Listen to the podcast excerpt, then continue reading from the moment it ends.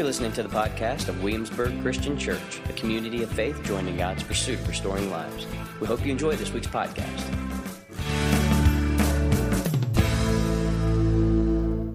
Well, good morning, church. My name is Garrett Lobsher. I am the family minister here. And last week we dedicated babies, and we're skipping right ahead. And this week we're celebrating graduates because it'll be it'll be about a week. It'll seem like a week, and she'll be graduating, right? Um, so uh, we don't have any graduates here at First Service, so we're not going to go through all of that. But um, just want to mention um, we're celebrating with Latine Vo um, and Sydney Robertson, who are both uh, graduating from Lafayette High School, and we're celebrating with Jacob Osborne, who is um, who's graduating from Jamestown High School, um, and then Matt Penfold, who graduated from Lafayette, Jamestown, years ago. He just graduated this year from med school. So he's gone on from here and done great things and has more school ahead of him, I'm sure. I don't know what all that means, med school. But um, so, so we're celebrating with Matt as well. Um, so I just wanted to share that with you. Um, out on the table, there is their pictures and a little bag where you can put, you can write a note and just slip it in there, or if you want to get them a gift or give them cash, I'm sure they would love that. Um, so out there on that table, you'll see that, and that'll be up next week as well. So we're, we're celebrating graduates as a family, and we want to encourage them and celebrate with them. And so that's one way that you can, can do that. Um, next service will, uh, when, when they're here, we'll, we'll have them up front and, uh, and pray with them and, and have a commissioning over them. Um, so last week, like I said, we, we talked about. Uh, this is too high again. It got up. We talked about. Uh, we, we dedicated babies, and we talked about Jesus' definition for family um, and how he kind of messed that up for us. He redefined family in a new way. Um, today we're going to be talking about, uh, we're going to be in John chapter 9. If you want to go ahead and turn there, if you have your Bibles or your, your phone, your apps. Um, John chapter 9 is where we're going to be. We're going to look at a miracle um, that Jesus did, and we're gonna we're gonna talk about not missing the miracle, not missing um, what God had has for us today, right in front of us, so that we don't miss the miracle that Jesus had for us. Because we live in a world where our culture is, is obsessed with knowledge, right? We, we need to have knowledge. We have access to all of the knowledge in the world now in our pockets on our smartphones, right? We can access, we can know where to find the information, or we can know the information uh, in a matter of seconds. Um, we want to know the information. Or if you're a graduate, you want to know how to get to where you want to be in your life. You want to know what college to go to, what program to enter into, what um, school to study from. So, so we, we want to know how to get from point A to point B. We want to see the whole picture. We want to have it all planned out. Um, this, this, this is hard for us because uh, this is, uh, we, we can't always know. We can't always know the whole picture. And that's what I want to say to us today is it's okay not to know. If you're a, a graduate or, or wherever you're at in life, if you don't know the full picture, if you don't know what's coming five years down the road, it's okay not to know. Because for graduates, you're graduating from this system, right? The system that you've known your whole life. You get up every morning, you go to school, that's what you do. But it's hard for you to have any idea what to do outside of that system. When you graduate, you, you exit that system. And it's hard to know what to do because you're out of the system now. What, what do we do with our lives?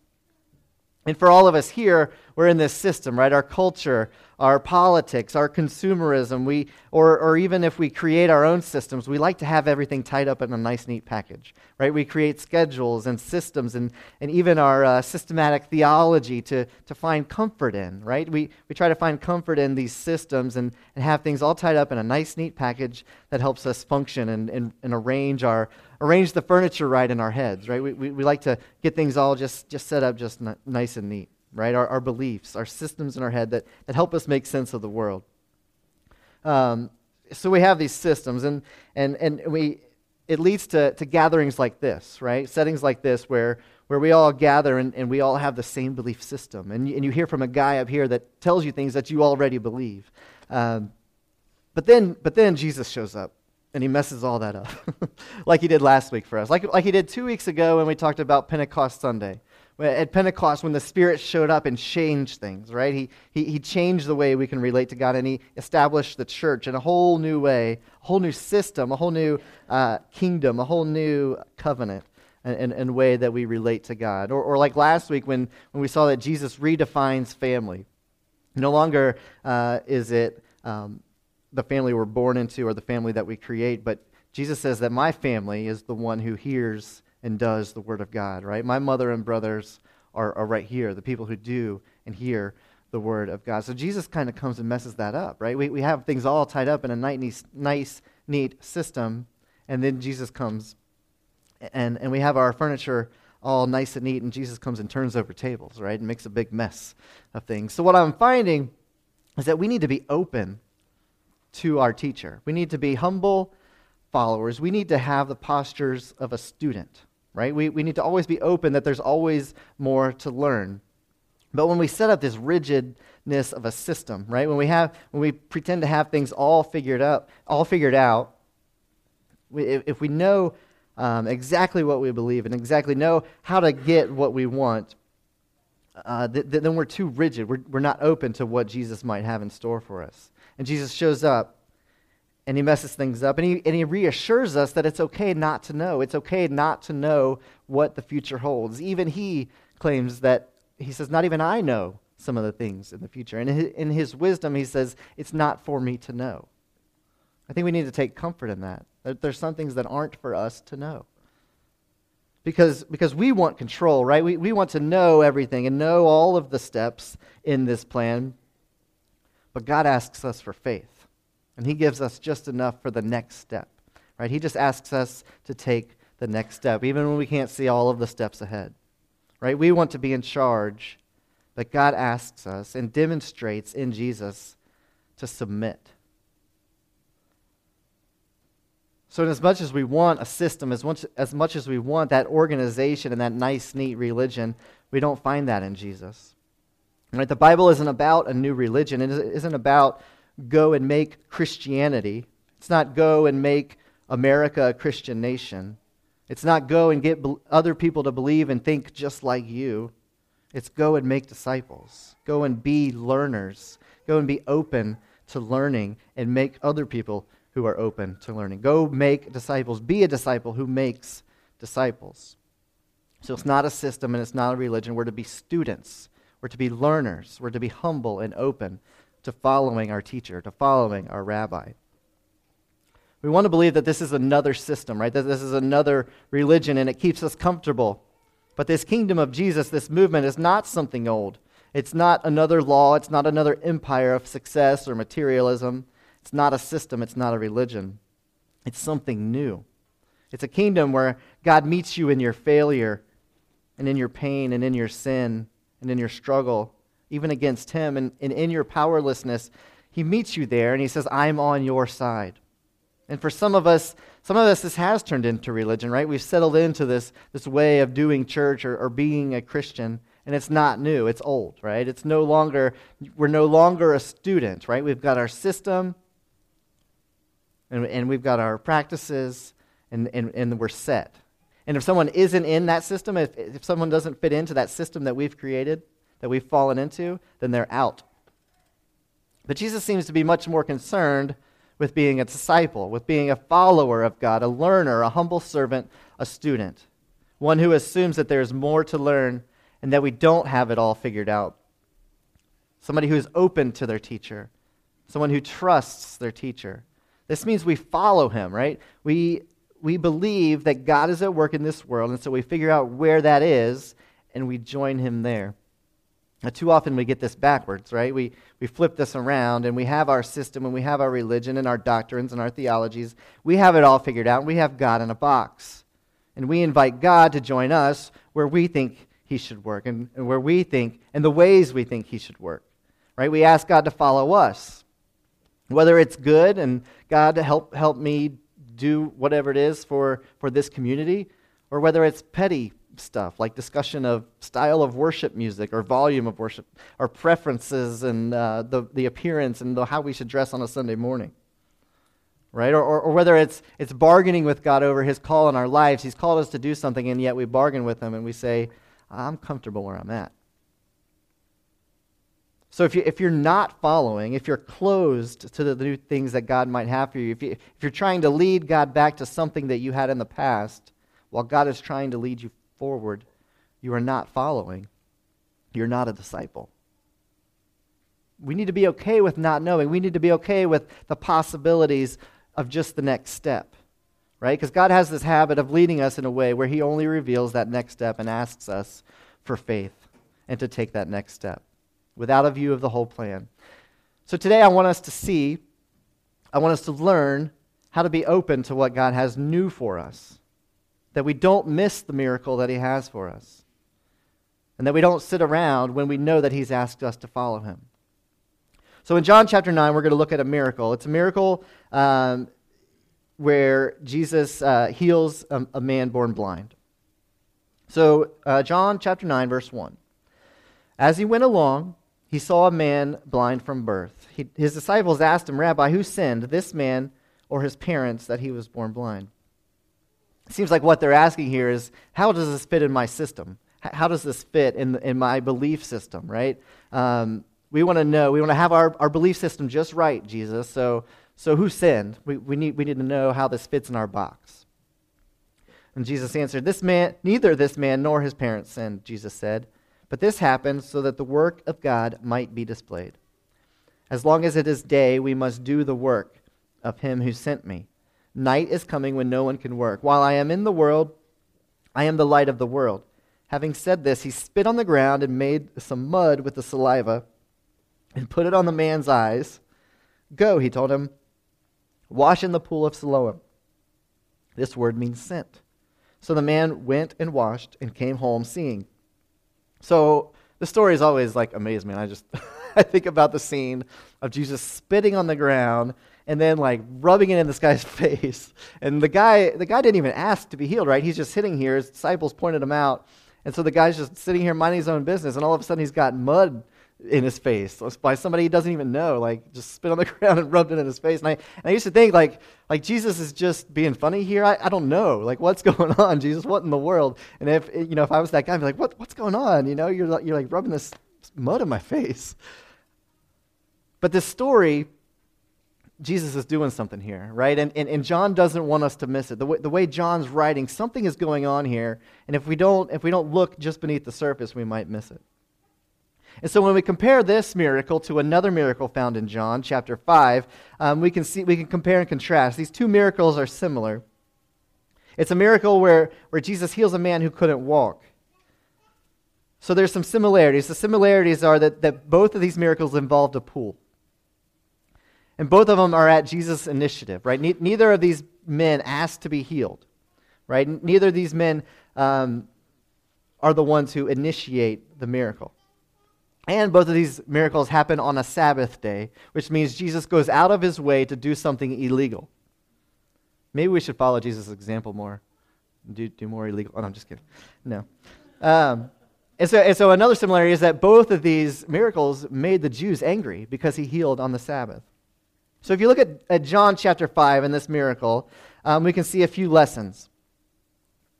First thing uh, that, that, that, that I notice is that Jesus approaches the man who can't walk sitting by this pool and he asks, Do you want to be healed? Which is an incredibly profound question that could be another sermon, right? And we could all ask ourselves, and the answer seems obvious yeah, I want to be healed. Yeah. But for some of us who have dealt with whatever it is for so long now, it's part of us, right? Um, and, it, and it holds us back, but we're kind of glad it holds us back. We're kind of comfortable where we are. And the healing would bring with it responsibility. Healing would remove the excuses to not be a disciple. And we don't want to get up and walk, right? We don't want to get up and follow. We're perfectly comfortable right where you are. In my dreams, when, when I have dreams, I walk. Okay, so, so I'm in my dreams, and when I realize I'm walking, I think, oh no, where's my wheelchair? Which is weird. I don't know. I, I, I don't know about these dreams. So, so I'm looking for my wheelchair because I think this isn't going to last very long. I'm only walking for a second. This isn't, this isn't right. And I feel bad, like I've been lying to people that I can't walk. You know, like I'm just, I'm just in a wheelchair and I can really walk. Like I feel, you know, like it's a weird feeling in, in my dreams. But I'm looking for my wheelchair, right? Um, and I get frustrated with people in my life sometimes that I, that I see go back to their old ways, right? I see go back to that same old addiction, that same old life, that same old religion, that same old unhealthy relationship. And they go back to something old and something comfortable, right? Something that they, they fall back into, that same old addiction. But in my dreams, I'm the same way, right? I'm, I'm looking for my wheelchair. Like, like I've been healed in my dreams, but I want to go back to what's comfortable. So, so this used to be new for me, right? Like, like five years ago when I was first, when this first happened to me, this was new. But now, it's part of who I am. It's part of, it's part of my comfort. Like, like my, like without my chair, I'm worried. Like, like when my chair gets away from me, I'm like, oh, what am I going to do? So this has become comfortable for me. And so I, I wonder if Jesus asked me, Do you want to be healed? I wonder what I would say. Because the man answers, the man's answer isn't really an answer in, in John chapter 5. You know, do you want to be healed? And, and the man starts to answer, and what he talks about is this ritual. What he talks about is, is all of the external elements that he thinks he needs, right? His belief system, his box that he has got in. In order for me to be healed, I'm going to need this, this, and this. And so he says, you know, Jesus, I, yeah, I want to be healed, but when the pool is stirred, you know, when, when the Spirit of God, the belief was that the, when the pool was stirred, it was the Spirit of God, and whoever got into the pool first got healed. He says, but the, when the pool is stirred, there's nobody to help me into the pool. Somebody always gets there before me. So his answer focused on this, this ritual, this belief, these, these external elements that he thought he needed to receive healing. And Jesus ignores all of those elements, right? He ignores the ritual and he just heals the man. He's like, get up and walk. You don't need the pool. You don't need any of that. He says, all you need is me. All you need is Jesus. Basically, he says the ritual gets in the way. I can heal you without the ritual. And he shows that, he shows us that he has, that he is a new way. And those ways that you think you need, those, those things that you think you need, that pool, that ritual, that's an old way, right? And Jesus says, I am the way now. This is completely new. That plan you had, that was old. This is something new.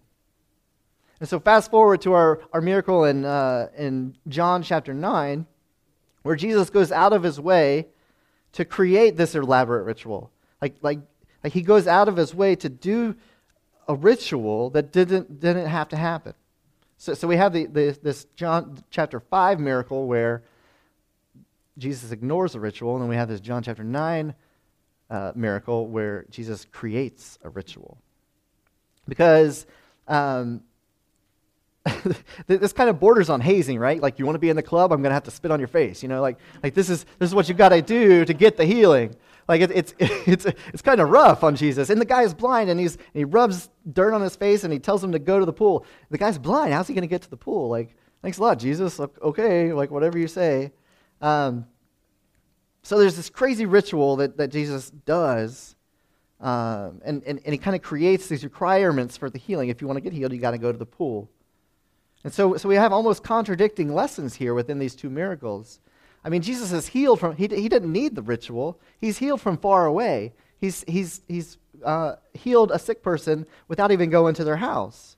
You know, he's healed with just words. He's healed a lady without even intending to, right? She, tucks, she touched his, his clothes and she was healed.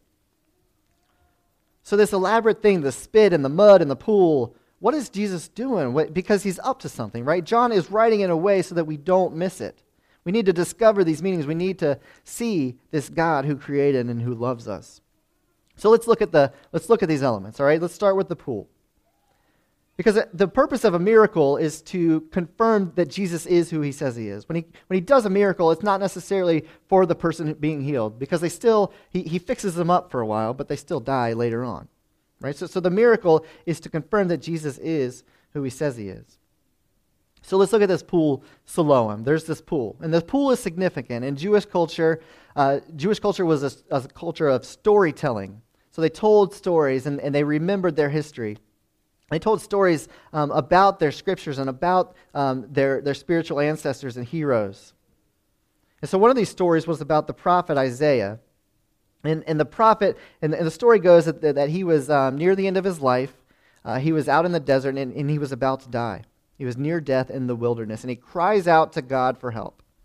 And God helps him by somehow giving him a drink from the pool of Siloam. So, so somehow um, Isaiah's not near the pool, right? He's not near the pool of Siloam. He's in the desert and he cries out to God. And, and God heals him by giving him a drink from the pool of Siloam. So, so miraculously, God transports this water from, from the pool of Siloam to Isaiah. Oh, you weren't even looking. Last time I got you, I think I've done this before where I got you. So, so th- there wasn't any water in that cup, just so you know.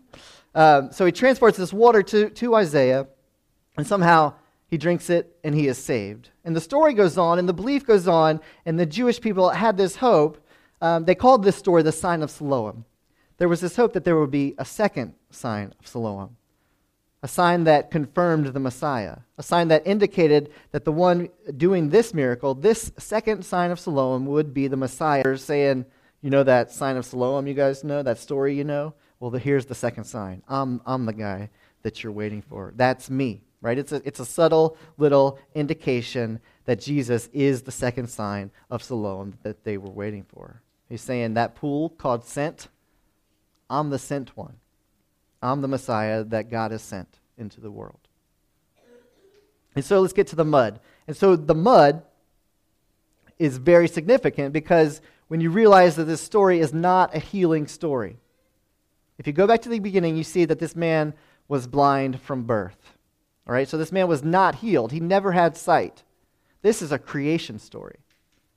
Right, so, so I don't know um, the guy, if he didn't have eyes, if, if the brain didn't connect to the optic nerve. I don't know what he needed to see, but he never had it.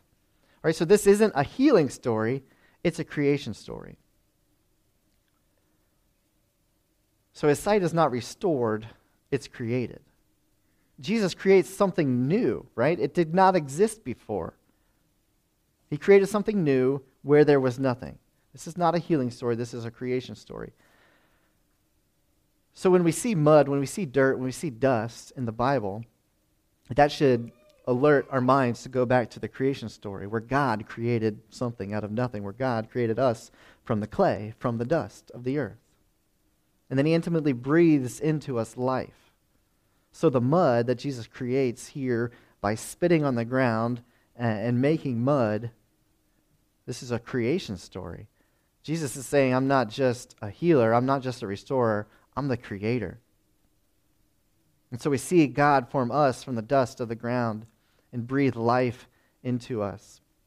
And Jesus bends down into the dirt. And we wonder what he wrote. Remember that, that story where he bends down and he writes in the dirt and it doesn't tell us what he wrote in the dirt? I think, I think whatever he wrote wasn't the message. I think the medium was the message. He was writing in dirt. He was reminding us that we were created from dirt, that God created us from nothing. He was reminding us that I created this woman caught in sin, and I created all of you who want to stone her. He's reminding us that He is the creator. So Jesus spits on the ground.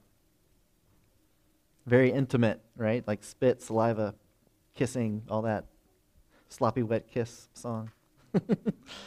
um, he spits on the ground, he makes mud to open the eyes of the man born blind and everyone else that was watching. Right? Because because we were all blind at some point. So he opens our eyes to the fact that this that Jesus is not just a healer, that he's creator. He's God in the flesh, creator of the world. Coming here not just to repair and restore and rebuild, but to create new, to bring about something that hasn't existed before, a new way, a new covenant, a whole new way of following God. And what if we took that seriously? What if we approached God with this anticipation that he has something new for us, something we never knew we always wanted, right? Not just asking God to restore things to the way they were, which he does and he cares about he fixes us, He heals us. But what if we were open to the new things that God had for us? Saying, God, I want this new thing that you have for me that I don't even know I want yet. Right? Not just getting back to something we had before, but getting past that to something new. When I was first in a wheelchair, people told me that I would walk again and that they were praying for me to walk again and that, you know, don't lose hope. And, and I, I, I don't know how I felt about that because all I wanted was to be okay with where I was. I just wanted to be okay with, with what I still have. You know, I, I, I wasn't trying to get back to something. I wasn't trying to get back to walking. I wanted to move forward in whatever way I needed to move forward. Maybe, maybe I will be healed and walk. I don't know. But God has something new for me, and I don't want to go back to anything. I want to move forward with the something new that He has for me. So, this has major implications on our understanding and on the people who are witnessing this miracle of who Jesus is. He is creator, He is the Messiah, He is God. And the rest of this chapter is all of the people responding to the miracle and misunderstanding and missing the miracle. Right? The, the ones who missed it are the ones like us, right? The ones who we know our Bible. We're, we're committed Christians. We're spiritual leaders of that day, or people like me on stage, the professionals, right? The ones who study and form the doctrines and the practices and the rituals to be followed.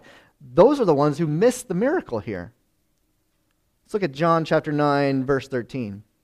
So they brought the man who used to be blind to the Pharisees, right? The professionals. Let's explain this. How is this going to fit into our box? How is this going to fit into our system of belief? See, because the day that Jesus made the mud and opened his eyes was a Sabbath, so the Pharisees asked him how he received sight. He put mud on my eyes, he told them. I washed, and I can see. Therefore, some of the Pharisees said, This man is not from God, for he doesn't keep the Sabbath. But others were saying, How can a sinful man, perform such signs? And there was division among them. There was misunderstanding. There was confusion. This isn't fitting into our system of belief. What's going on here? So skip down again to verse 24. A second time they summoned the man who had been born, born blind. Give glory to God, right? Fit into our system of belief, fit into this box. We know this man's a sinner. He answered them, Whether he's a sinner or not, I don't know. One thing I do know I was blind, and now I can see. It didn't fit into their belief system. It wasn't a healing, it was creation. It caused confusion and questions among his friends and his followers and the people there. The man explained what happened, but it didn't fit into their system. It didn't fit into their worldview. They had this nice, neat theology, this nice, neat format of what the future held. And this man coming and creating sight where there was never sight didn't fit into that nice, neat package, which God usually doesn't. So they decided to go to the experts to go figure out how to fit God back into their box. But again, this isn't about a system, this isn't about a religion. This is about being a follower of God, being a student having a posture of a student, humble and open to the possibilities that God might have something new for us. We should be figuring out where God is working and join Him there. We should be disciples who are humble and searching and following and open. And the Bible's full of these stories where people are oblivious to God all around them. And I think that's what Jesus came to show us to open our eyes to God all around us. And now that's our job. We're, we're the body of Christ. Church is not a place you go to meet God. It's a group of people whose eyes are open and have been open to the fact that God is all around us and at work all the time. So when we meet together and we sing and we teach and we worship, we remember that God is here and that changes who we are and how we interact with the world around us. It happened to Jacob. There's a story in Genesis where Jacob, he was running from his past and he finds a place on the side of the road and he rests his head on a rock and he has a dream about a ladder and angels ascending and descending into, in and out of heaven to earth. In Genesis 28 16 and 17, it says this When Jacob awoke from his sleep, he thought, Surely the Lord is in this place, and I was not aware of it. He was afraid and said, How awesome is this place! This is none other than the house of God.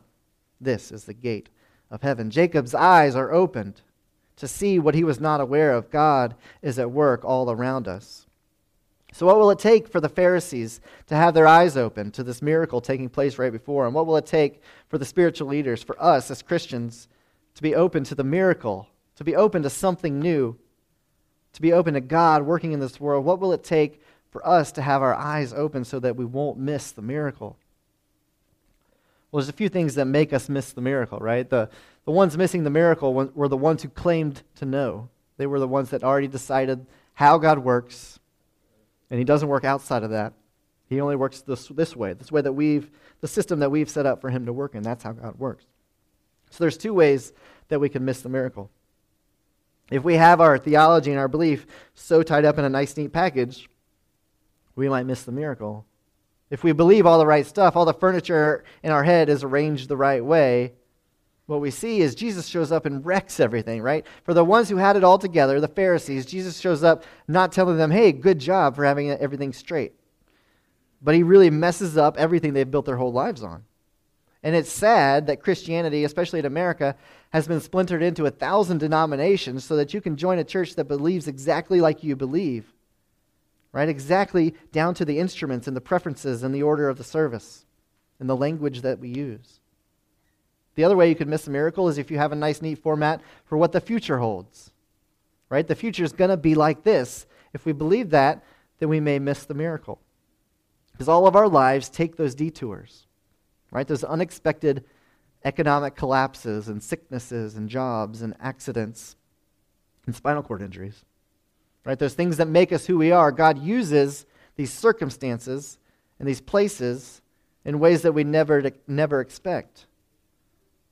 See, when I wrecked my car on that rainy Sunday after church four years ago, my life was interrupted, and the future that I thought I knew was drastically changed. But if I had a set belief on what the future held, God wouldn't have fit into that box, right? If, if I believed that my future was this, this, and this, and then that happened and changed all of that, God wouldn't have fit. I had to be open to the possibility that God could work even through bad things.